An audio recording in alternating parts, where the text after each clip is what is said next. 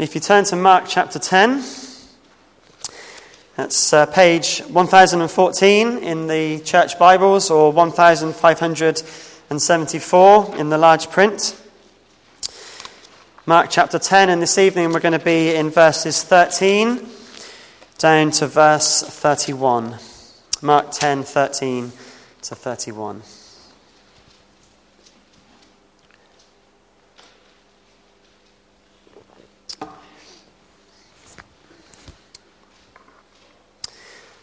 Well, in about a month's time, uh, we are going to be seeing the Commonwealth Games in Glasgow. And hopefully, the England team are better at athletics and swimming and things than they are at football, because football, quite frankly, we were a bit rubbish. But imagine, as we were picking the team for the Commonwealth Games, that the selectors for the England team came down to Pelsall and decided to go and scout out some talent by going to the local sports days which have been happening over the last week. And imagine, if you will, that as they went to the sports days, they decided to pick the entire team of England for the whole of their running races with the children from the schools in Pelsall. You can imagine the shock, couldn't you, on the front pages of all the newspapers that the kids for the, the, the, the team for England are, are just children. You can imagine everybody thinking, well, how can that be? Why would they do that? People would be confused. There'd be people thinking, well, England have no hope, just like in the football. Some people might think that they were just looking out for the future. But no one would think that England was serious about winning anything if they've just got children from some schools in some obscure town in the Midlands. Well, that's a bit like how the disciples and the crowds thought when Jesus says that he chooses for his kingdom not the rich, but ones who are like little children. We are in the second half of the book of Mark, where Jesus is teaching us what it means to follow him. And in tonight's passage in Mark, we see two ways that people try to enter the kingdom of God. There's the way of the little child, and there's the way of the rich man. And in a story which for the people at the time would be a complete surprise, we see that it is the children we are to imitate and not the moral and upstanding rich man. No one here is ever told, are they, stop being so adultish. But in a way, that is what Jesus is saying. He's saying that there is one way to enter God's kingdom. One kingdom, one way. And we see in the first three verses the right way to enter the kingdom as a child. Let's read verses uh, 13 down to verse 16 of Mark chapter 10. People were bringing little children to Jesus for him to place his hands on them. But the disciples rebuked them. When Jesus saw this, he was indignant. He said to them, Let the little children come to me, and do not hinder them, for the kingdom of God belongs to such as these. Truly I tell you, anyone who will not receive the kingdom of God like a little child will never enter it. And he took the children in his arms, placed his hands on them, and blessed them. Well, last week, uh, Tim talked to us about the importance that Jesus placed on marriage. And it's no coincidence that after showing how Jesus values the bond of marriage, he shows how he values one of the blessings of marriage, which is children. And parents were bringing their children to Jesus to place his hands on them. And placing hands on the children was a, a formal benediction given to invoke God's grace upon the child. It was a sign of Jesus giving uh, grace to the children. They knew Jesus, at the very least, was someone who could bring God's blessing upon their children. But we see that the disciples rebuked them. They were still preoccupied with their own greatness and had not learnt from the lesson we saw a couple of weeks ago, where Jesus picked up a child as an example of how they're to serve one another including serving children. And if you remember a couple of weeks ago, we said that in this society, children were seen as insignificant. They were abandoned because there was too many mouths to feed, They were often aborted, uh, just like they are today, because they were inconvenient. There was no birth control. There was huge families that they couldn't afford, and children died young, so they didn't attach themselves to children perhaps in the same way they do today. They were insignificant and not important at all. And so when the disciples saw the children coming to Jesus, they said, Go away. Our master's got more important people to see than, than you children. But it says here that Jesus is indignant. This is, this is the only time this word is used about Jesus. He's extremely, but rightly, angry at what the disciples were doing. He was angry that they were stopping people coming to him. Remember, he said it's better to have a millstone around your neck than to cause a child of God to stumble and not come to him. They had not been learning that lesson. But Jesus says instead the children should be allowed to come to him and not be hindered. Why? Because the kingdom of God belongs to such as these. Now, this passage has a couple of levels. On one level, we can take from this account the love that Jesus has for children and the importance of children in his kingdom. It's wonderful that we have children in our church. It's wonderful to see them enjoying coming to church. And when you feel agitated, as some people do, that they run around, that they're noisy during communion, and all those kinds of things, we should remember that there are churches that would give almost anything to have just a little bit of what we have here with the children. We should appreciate and thank God for the children that we have and remember that when we get annoyed with them. From this passage, we can say that biblically, children's work is an important ministry and we should not avoid working with children and teenagers because of our own problems or fears we have of them. Also, we can take from this the importance in this, uh, of, of parents bringing children to Jesus. That doesn't mean that we, uh, we, can't, we can't make our children follow Jesus, but at the very least, as parents, we must be praying for our children. We must be telling our children about Jesus. And we must be modeling the love of Christ to our children at the very least. But he uses the children in this passage to teach a far deeper truth than just that at the surface. He goes on to explain that the kingdom of God belongs to such as these. He says that we must receive the kingdom of God like a little child, or we will never enter it. And this would have been a big shock to people. It was a challenge to those relying on their own wealth qualifications, accomplishments, or any other thing that is more than what a child can bring. So, in what way have we got to be like a child? Well, firstly, we are to be like children in the way that they came. There is no, there is no way that a child can earn the favor of their parents or anybody else, especially as babies, because they're completely dependent, aren't they? When a little child needs feeding, they expect to be fed. They don't get up, take food out of the cupboard, and put a meal together. At least we, we hope they don't. When a baby needs to be put to bed, they don't walk up the stairs and climb in. They are carried and they're put into bed. And we need to come to Jesus in that way. We need to be carried and we bring him nothing. It's completely down to him to, to bless us and say, Come to me. So many people try to come to Jesus on their own and bring him their good deeds and their moral standing, as we'll see with the rich man in a moment. But we can't bring anything to Jesus. We come in complete dependence on him to accept us with nothing. A child comes into this world with nothing, and we come to Jesus in the new birth with nothing.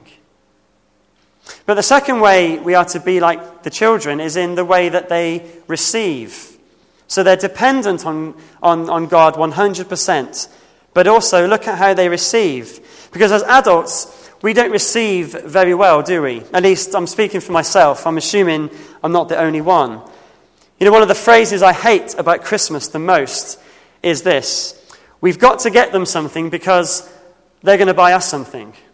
I can't stand that about Christmas. It drives me mad. I'd rather just not bother buying them anything. If I don't want to, I, and, but, but we do, don't we, sometimes? We buy something because someone else has bought something for us or for our children. And whenever someone gives me something, my instant response is, Oh, well, do you want anything for it? Or can I do something for you in return? Rather than just say, Thank you very much, I really appreciate what you've given me. But children, on the other hand, are completely different, aren't they? If you've ever seen a child open a birthday present, you'll know what I mean. They open the present and they don't think, oh, should I give them something for that? they just open the present, don't they? And they receive it and they give thanks and they are joyful at what they have received. They don't need to be asked twice. And Jesus offers us entry into his kingdom with nothing in return in order to earn our way there. He asks us to accept it not by what we have done, but it's a gift of grace, as we've been singing, amazing grace. And when we come to Him in dependence and we receive Him without question, look what He does to the children. He takes them in His arms, He places His hands on them, and He blesses them. And with us in our salvation, He takes us in His arms, He places His hands on our lives, and He freely blesses us out of the abundance of His grace. Perhaps there's someone here this evening who is relying on something that they are doing for God to accept them. Your church attendance, your good deeds in or out of the church, or your giving, or any other number of things. As good as these things are, none of them provide you with entry into God's kingdom. All of them are things we do when we're in the kingdom. They don't bring you entry into it.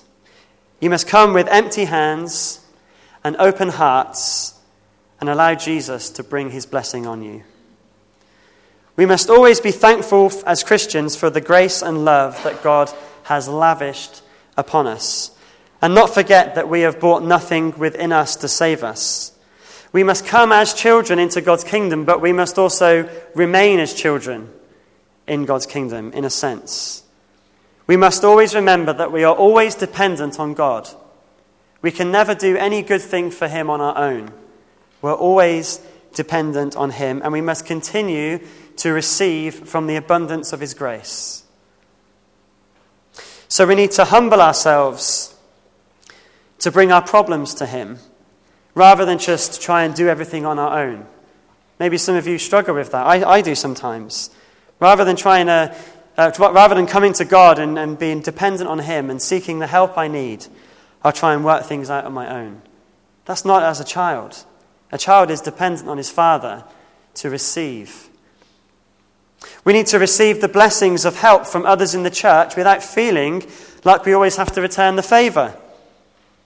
And we need to also serve them freely without expecting anything back. So if I do something for you, I'm not doing it so I can have something back. All that we need is a thank you. And if you do something for me, I shouldn't think, oh, oh, I better do something for them. I need to say thank you. I appreciate what you've done for me.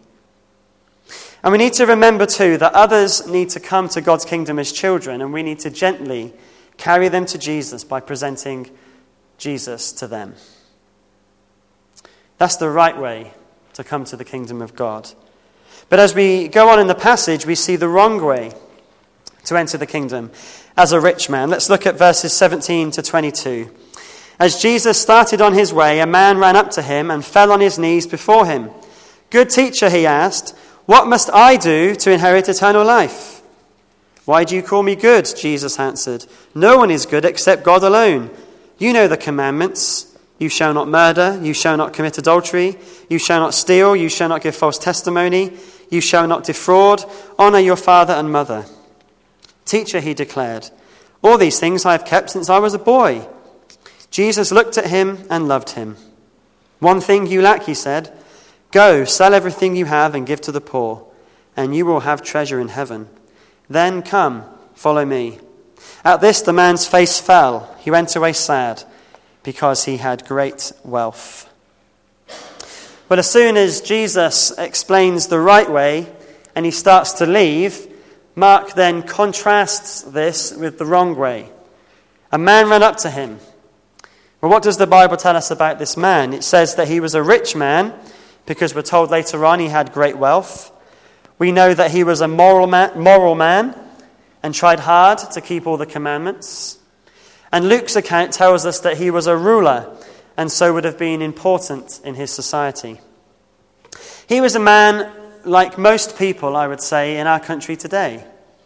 You see, compared to the rest of the world, we are rich. The fact that we have homes, food on our tables, and clean water makes us richer than the majority of the world. And we see ourselves as a civilized society with the rule of law, and therefore we see ourselves as moral, just like this man. This man is the average person that lives in the UK today. But although externally he seemed to have everything worked out, internally he was questioning what life was all about. He ran up to Jesus and fell on his knees before him, a sign of great respect. A rich ruler falling before a rabbi who lived in poverty. He called Jesus good teacher, not a name that was usually used for a rabbi, but it shows the respect that this man had for Jesus. And it showed his desperation to get an answer from Jesus to his question, which was, What must I do to inherit eternal life? You see, this man had wealth, he had power, he had respectability, but none of these things got him eternal life. He knew this. And shortly we'll see that the disciples even didn't understand this. But this rich man knew that his wealth was not enough. He wanted to find out what he needed to do. Wealth does not buy you eternal life, it does not buy you satisfaction. It always leaves you wanting more. You'll never have enough money. You'll never have enough stuff if that is what you are looking for in life. There'll always be more. And this man knew that. And this is something that we need to remember in our society, where the pursuit of wealth is something that is so tempting, even for Christians, to get involved in. As Christians, we should not be so concerned with our salary and our bank balance as we are with our Saviour and our walk with Him. This man asked Jesus what he could do to inherit eternal life. And notice the first contrast with the child. The child does nothing. They're carried to Jesus. This man comes to him and asks what he can do. Perhaps he was thinking, well, must I be like a child too? And the question, too, was more like, what more can I do? Because as we see, he's doing quite a lot already. But the Jesus shows the man what good really is. When Jesus asks, Why do you call me good? he's not um, no one is good except God alone. He's not questioning his own divinity, but rather showing the man what good really is. This man thought he was good. He thought he was good, but Jesus shows him what good really is. Only God is good. Or, in other words, the implication is you are not as good as you think you are. And that's something that's true, perhaps, of many of us. Many of us might think that we're really good. But when you look at God, who is good, who is good you'll realize that you're not as good as you think you are. Riches and morals do not make us good. And Jesus goes on to show, when he lists the commandments here, what he means. So the, the, the, Ten Commandments he, are, are split into two lists. I don't know if you can see it very well because of the projector. But they're split into two different lists. The, the first four are what are called vertical commandments, the relationship between us and God.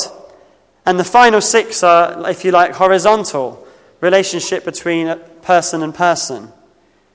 And if you ask anybody, why do you think you're good?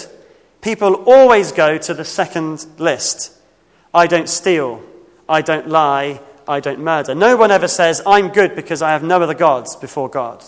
No one says, I'm good because I don't make idols, and things like that. People always go to that second list. But this list that Jesus gave shows two major things that this man lacked.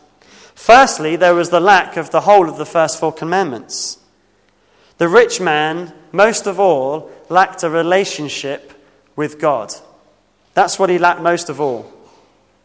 But secondly, even on those commandments between people, you may notice that the command, you shall not covet, was missing, which Jesus seemed to miss on purpose. But when the man heard the list that Jesus did give, he said, All these things I have kept since I was a boy. Well, Jewish tradition said that at five years old, children were fit for the scriptures. That meant that at five years old, they would start learning the Bible, they would learn to recite it. And when they got to 13, the Jewish tradition said that they were fit for the law. That meant they could start keeping the commandments. So when he said, I've kept these since I was a boy, he's referring to when he was probably about 13 years old, when he started to be fit for the law. But in saying this, he thought he was good. He was showing, trying to show Jesus how good he was. But Jesus shows him he is not as good as he thinks he is. He lacks a relationship with God, and he has a problem with covetousness. The Bible says Jesus looked at him and loved him. He doesn't see a hypocrite, as he does often with the Pharisees, but someone genuinely searching. He didn't rebuke him, he looked at him and loved him. And when you love somebody, you tell them the truth. Love rejoices in the truth. It's not loving to hide the truth from anybody. And Jesus tells this man how it is. He lacks one thing. Sell everything you have and give to the poor and you will have treasure in heaven. Then come, follow me. Well, is this something for all of us to do? Perhaps if you're sitting uncomfortably, I would say maybe yes. But this isn't a command for everybody.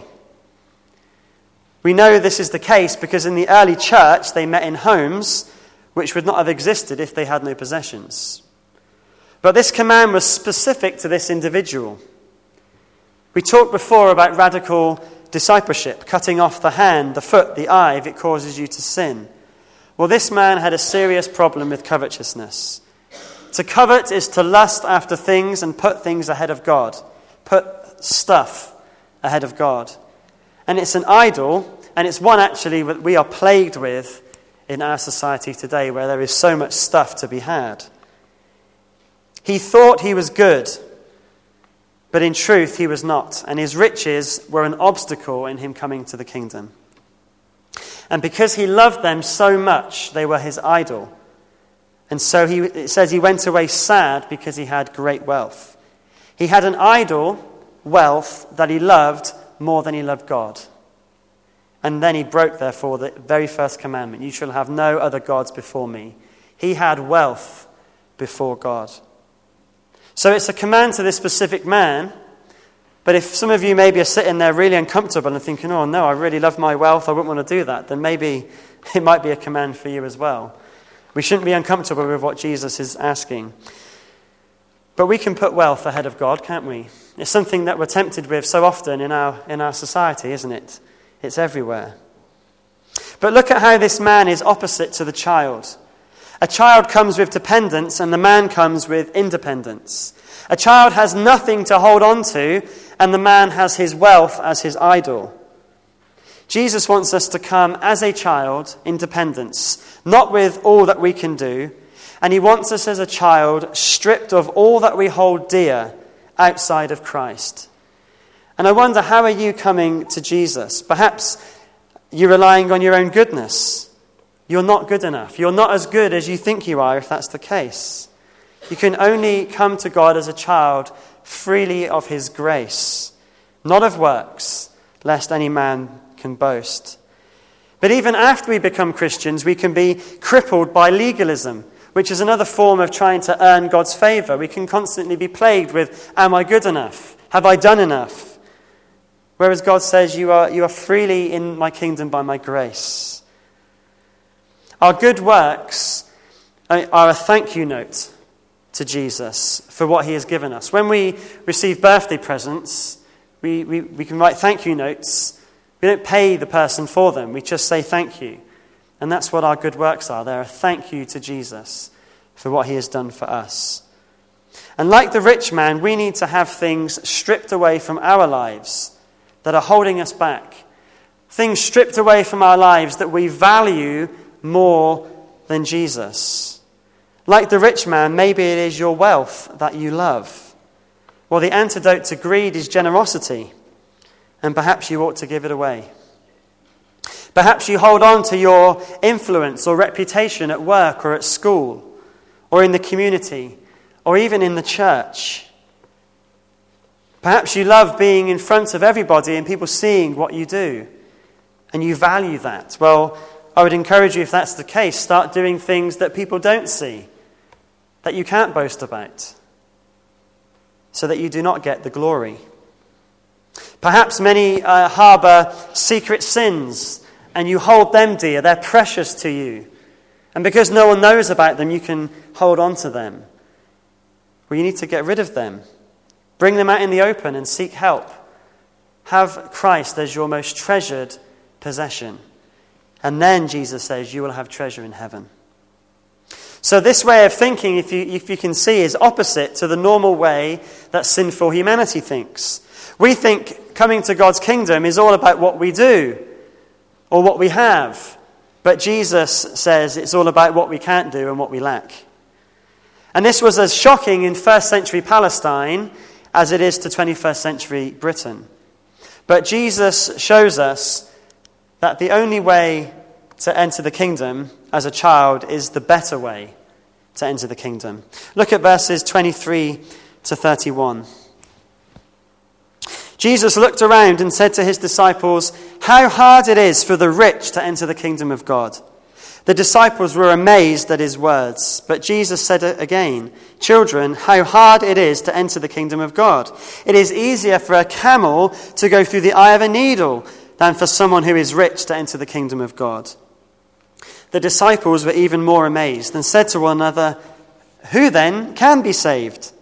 Jesus looked at them and said, With man this is impossible, but not with God.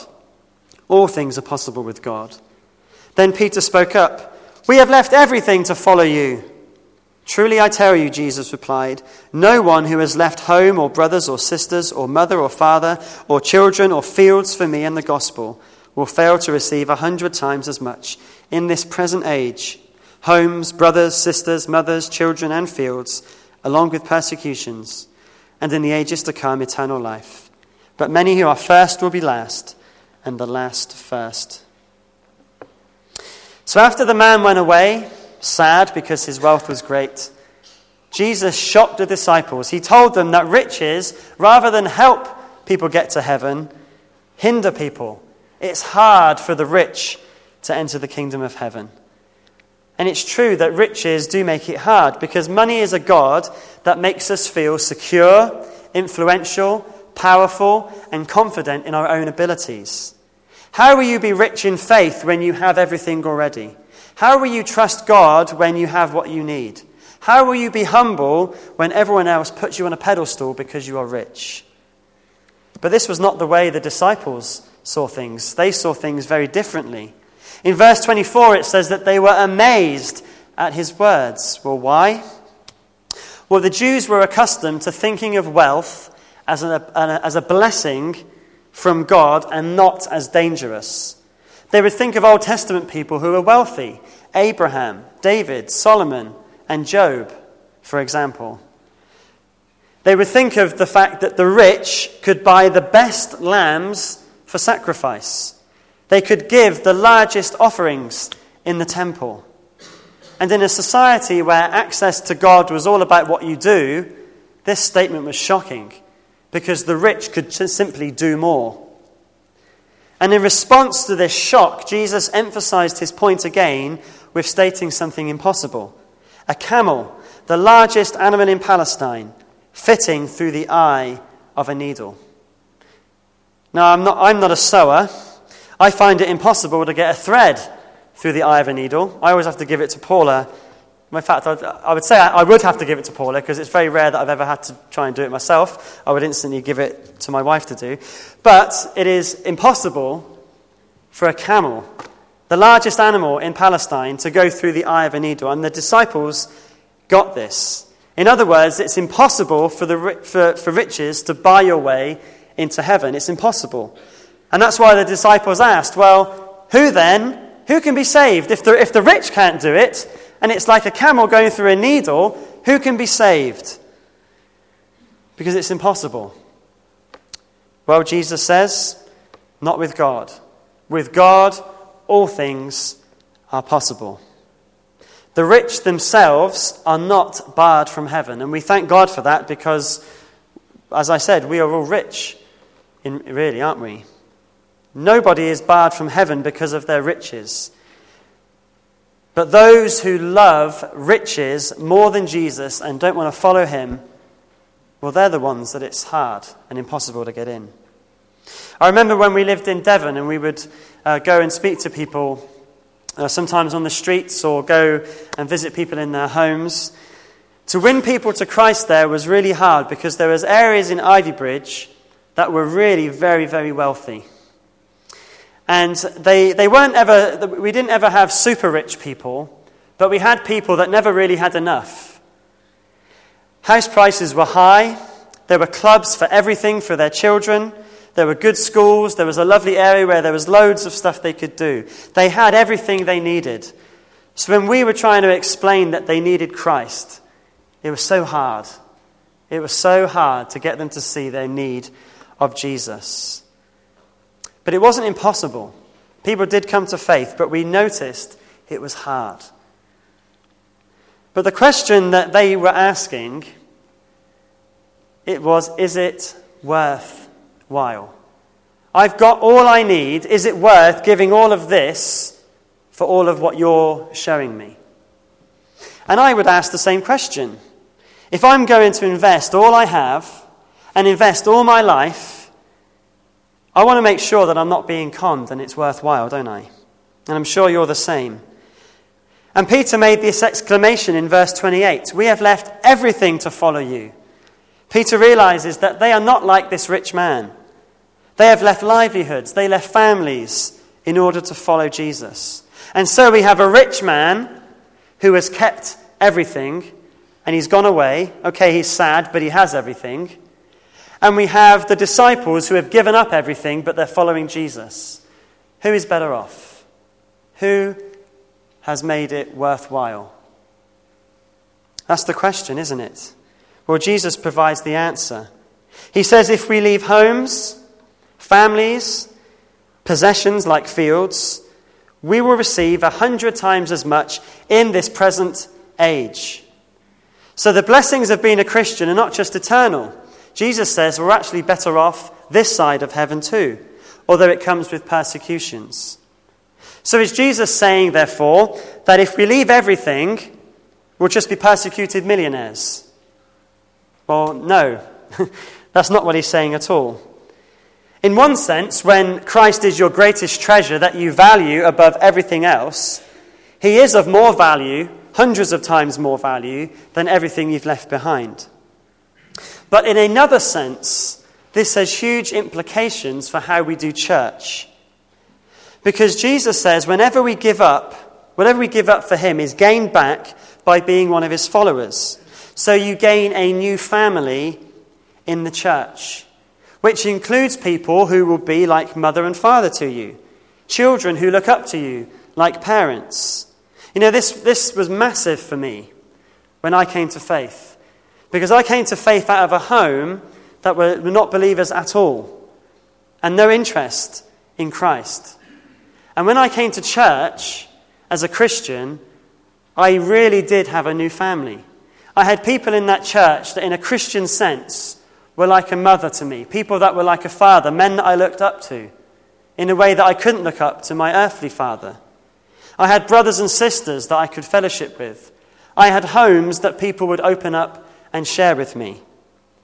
So, in one sense, um, there, there is a sense, for, for me at least, where I had to, in a way, give up my, or my family because they, they didn't like what I was doing. But I gained so much more by being in the family of God. I really, um, I, I, get this. this, is, this is real to me. And it should be for us too. And we, in, as Christians, we, we pool our resources so that rather than me having one field, I actually have lots of fields because I share them with you. So your house is my house, and my house is your house, in a, in a sense. That's what Jesus is saying here. So you can see how this has huge implications for how we do church. We shouldn't have closed doors and not let anyone in, because Jesus is saying here that we gain uh, so much by being part of his, one of his followers. And you can see it in Acts, can't you, when it says there that they had all things in common. Everything was shared together. And although in this present age there is persecution, there is no better place to be than in the family of God. But even persecution, in a sense, uh, the Bible tells us, is a blessing. Now, that's not to make light of the suffering that many Christians go through, but it's just to say that the Bible says that we count it joy when we're facing trials. And furthermore, in the ages to come, we have eternal life. All the blessings in heaven, which are beyond measure, are ours as well. So is it worth it? Yes, absolutely, it is worth it. It is worth it now, and it is worth it in eternity. A hundred times now, infinitely times in eternity. It is worth giving everything for Jesus. You cannot outgive God. And this turns the world's thinking on its head, doesn't it? You may be first now in the sense of being self sufficient and rich, but you are last in the sense of being poor without being in the kingdom of God. And those who are seen as last now, because they've given everything to Christ, are really rich because they belong to the kingdom of God.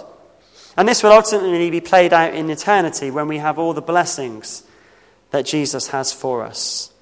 So, is it worth it? Is coming as a child stripping ourselves of all things we hold dear and giving them all at the cross worth our while? Absolutely yes. This side of heaven and in eternity too. We are abundantly blessed by being in the family of God. The missionary Jim Elliot, who died uh, serving God amongst the tribes in Ecuador, said, He is no fool who gives what he cannot keep to gain what he cannot lose. He is no fool who gives what he cannot keep to gain what he cannot lose. I'm finding as we're going through Mark that Jesus is giving different applications to the overall message of what it means to be his disciple.